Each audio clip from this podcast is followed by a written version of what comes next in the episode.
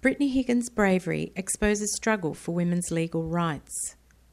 The miscarriage of justice in the Bruce Lehrmann trial has highlighted the weakness in our democratic institutions and the betrayal of women such as Brittany Higgins, writes Dr. Jennifer Wilson. Content warning this article discusses rape. The overarching message conveyed by the fallout from the Bruce Lehrmann rape trial is that those responsible for the functioning of our core democratic institutions cannot be trusted to act in anyone's interests other than their own. Many of us have long suspected this to be the case. Increasingly, those suspicions are confirmed. The warp speed at which senior politicians, senior public servants, law enforcement agencies, and sympathetic media apparently rallied to cover up, obfuscate, and deny the alleged rape of Brittany Higgins by Lehrmann in then Defence Minister Linda Reynolds' office in March 2019 is mind bending. The lack of concern for the alleged victim is similarly shocking. However, it shouldn't be, given that it mirrors the justice system's adversarial approach to matters of sexual assault. For example, the need to protect the reputation of the alleged perpetrator is the priority. The victim must be proved to be vengeful, deceitful, and hopefully unstable to achieve this goal. In the Lehrmann matter, it's safe to assume it's less his reputation at stake and more the reputations of ex government ministers, up to and including then Prime Minister Scott Morrison. Ms. Higgins has to be denigrated not only to preserve the accused's reputation, but more importantly, that of the powerful institutions and the individuals who control and represent them. The requirement that an alleged victim must be destroyed in order to establish an alleged perpetrator's innocence is abhorrent, yet here we are. It's almost as if a vast protection racket swung into action minutes after Ms. Higgins was found unconscious, naked, and abandoned on the Defence Minister's couch by a passing security guard. It was March. The general election was coming up in May. Nobody associated with then the then government wanted a rape scandal in Parliament House. The alleged victim? Pfft. In this narrative, which continues unabated in some quarters, victims are denied even the dubious status of collateral damage. On the contrary, women are dehumanised to the point where they are not perceived as having the capacity to suffer harm at all. But wait, that's not all. While women in this version of the story aren't recognised as fully human, they are credited with the power to willfully ruin lives and reputations. In short, we aren't human enough to be harmed, but we can harm. This is arguably one of the more prevalent unconscious beliefs underlying violence against women and society's ongoing failure to prevent it that we are both subhuman and powerfully dangerous, so it doesn't matter what is done to us.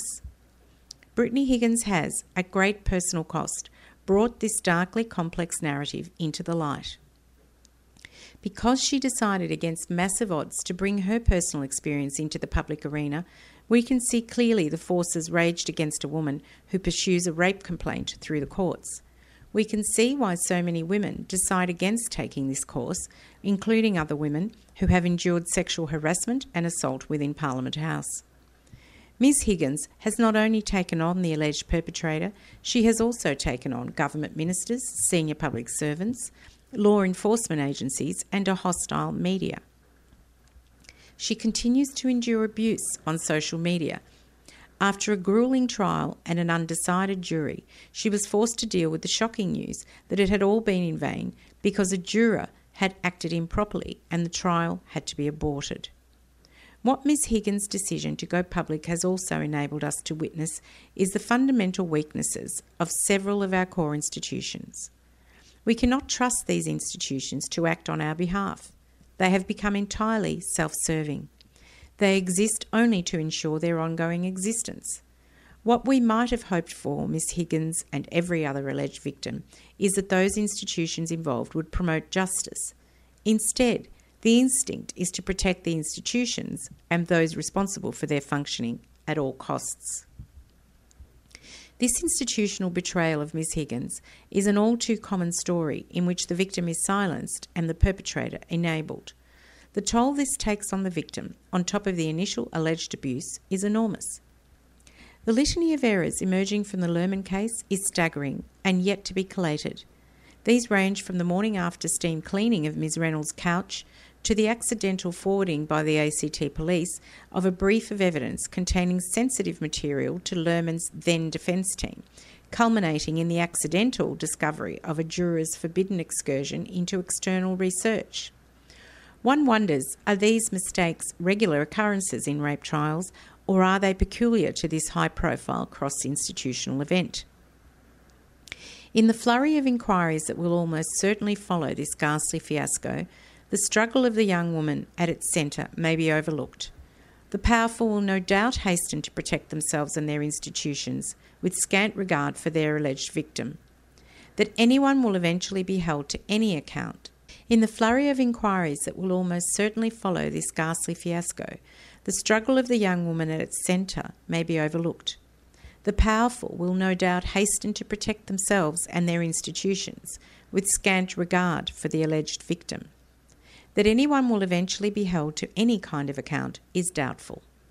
We can only hope Miss Higgins can take some comfort from the contribution she has made to the exposure of the morally corrupt who managed to attain high office and the considerable dent she has made in the walls of secrecy that surround them and the institutions they control.